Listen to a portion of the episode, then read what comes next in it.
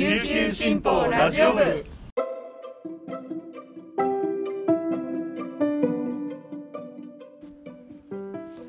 おはようございます。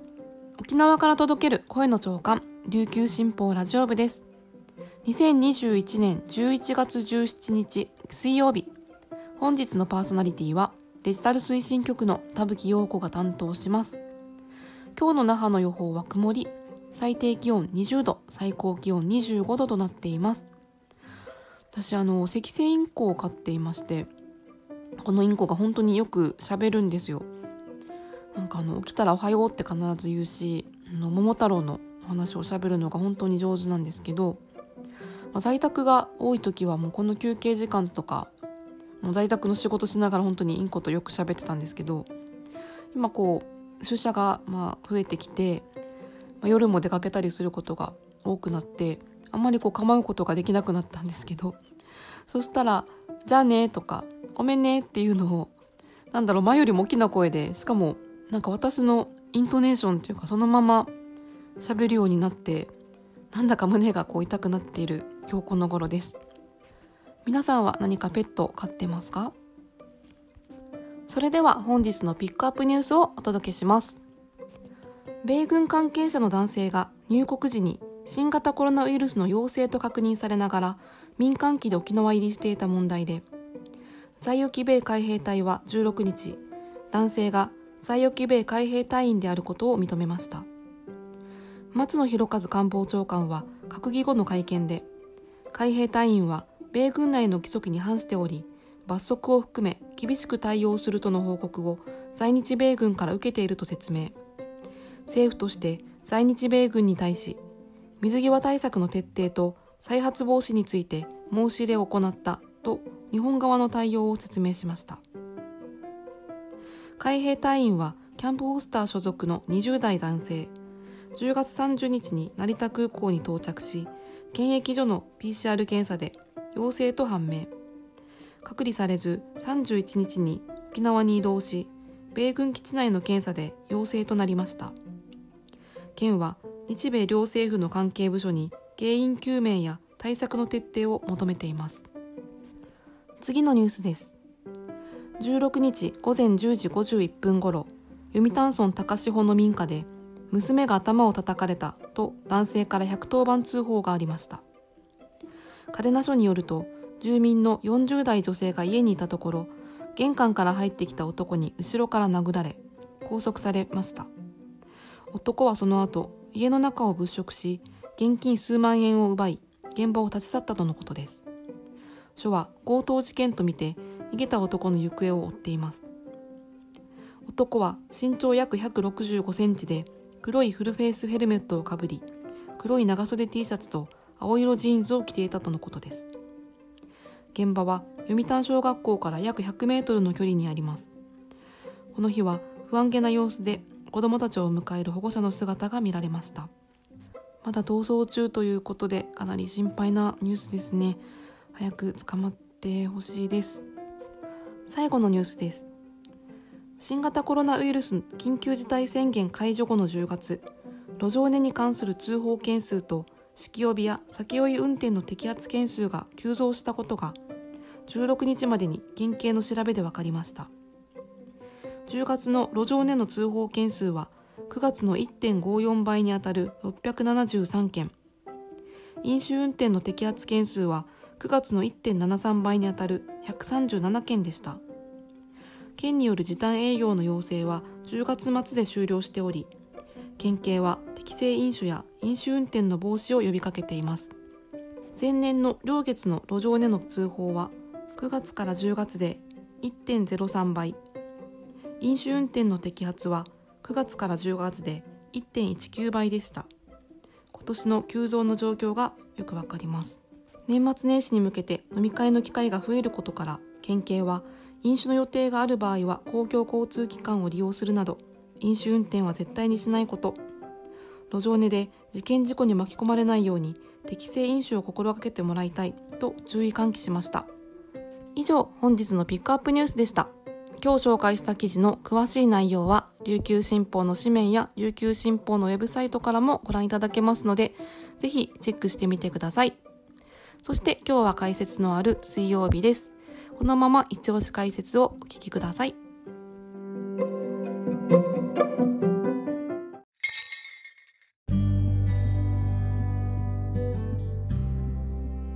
い、続いては記者のおすすめ記事を紹介する一押し記者解説のコーナーです。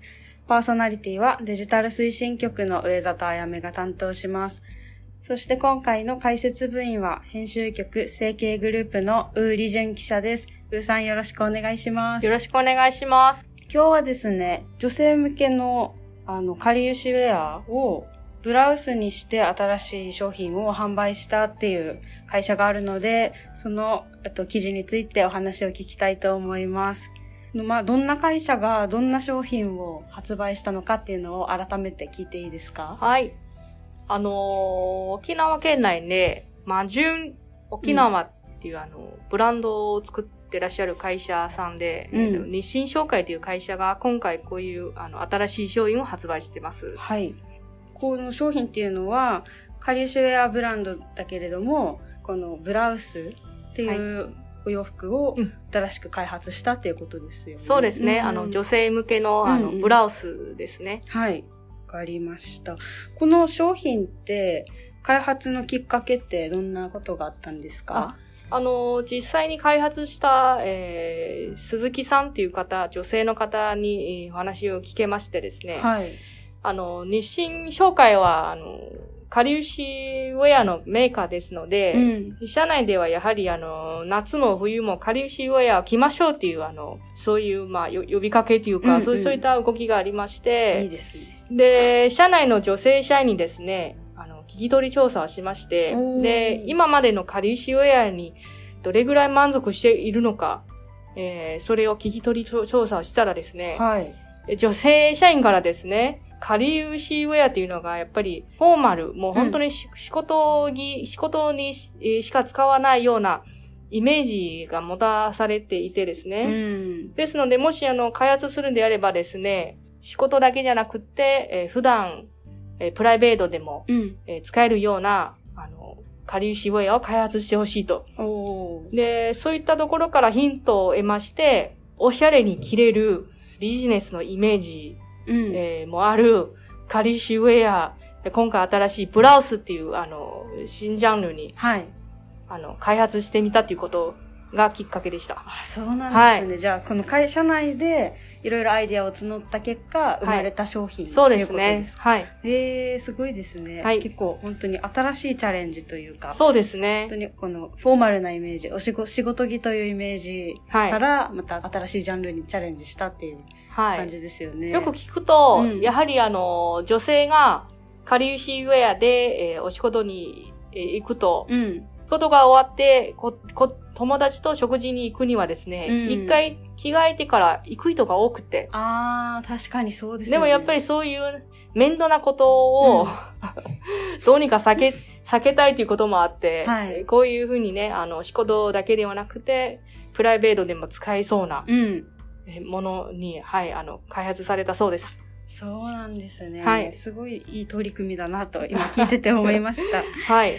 実際ブラウスも見てみましたか、取材の時。あ、はい。なんかどんな感じの商品だったのか、特徴とかがあったら聞いてもいいはいですか、。特徴から言うとですね、はい一番大きな特徴は、カリーシーウェアは、あの、シャツのイメージが強くって、うんでシャツだと結構、あの、素材も硬いんですね、きっちりとして、うんあの、ビジネスのイメージを作らないといけないので、はい。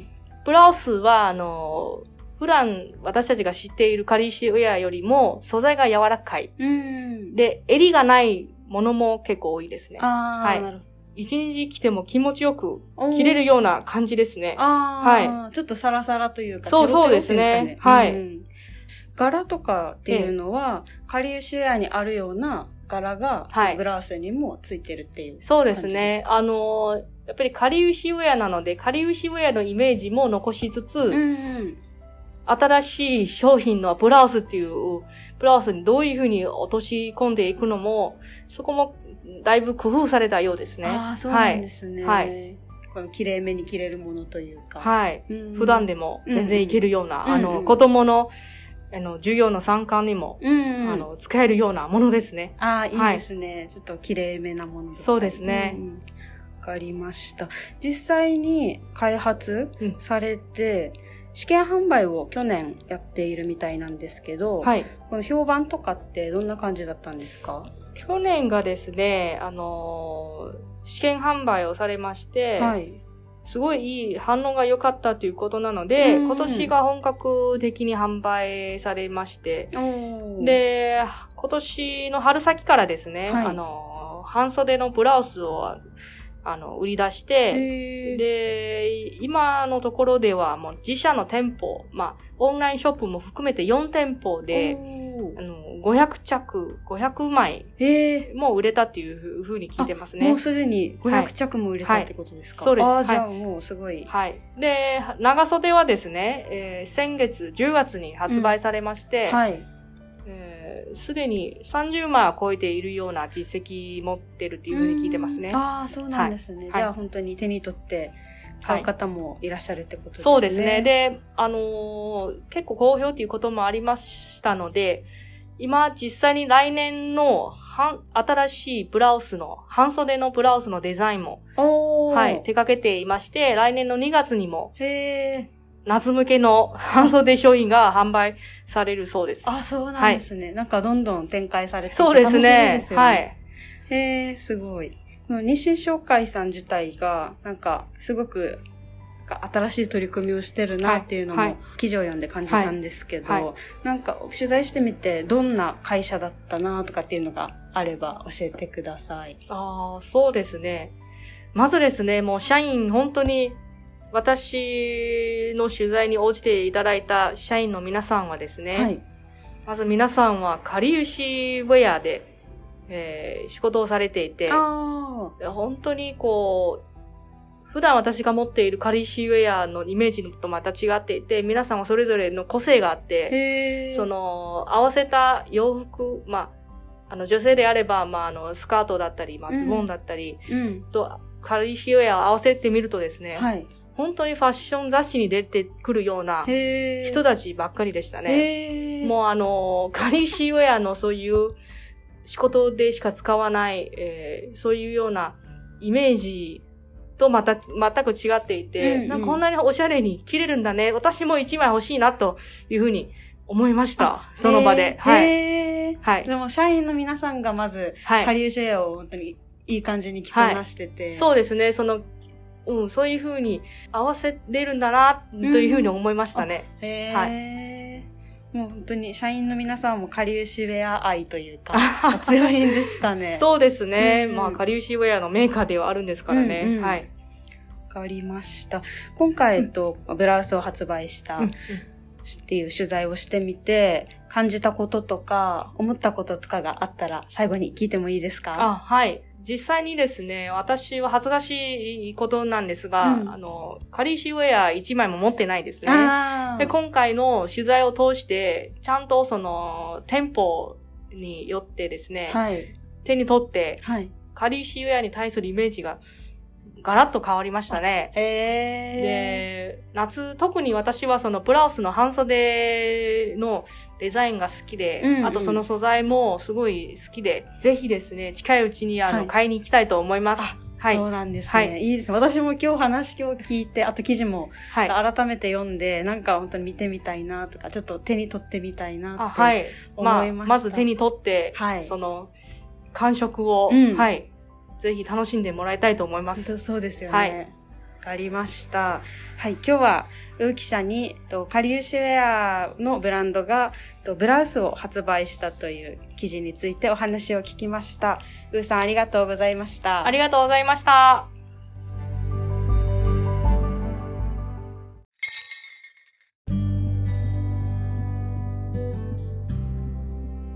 今日の一押し記者解説いかがでしたか？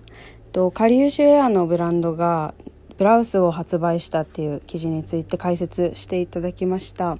なんか新聞を読んでるとここ1年ぐらいでカリウシウェアで新しい動きがあるなと思って私自身もいつもニュース見ながら面白いなと思っているんですけど廃棄されたものを素材にしてなんかエコのかりゆしウェアが発売されたりとかかりゆしウェアをスーツにしようっていうプロジェクトがあったなっていうのも思い出しました。で着れなくなったかりゆしウェアをカバンにしようっていう事業も始めたところもあって本当に面白いなって思っています。かりゆしのイメージが変わっていろんな人が気軽にかりゆしウェアを着れたりとか誰かにプレゼントしたりっていうのも増えそうだなっていうのも感じました。なんだかそれも楽しみです。それでは皆さんにとって素敵な一日になりますように。今日も頑張っていきましょう。いってらっしゃい。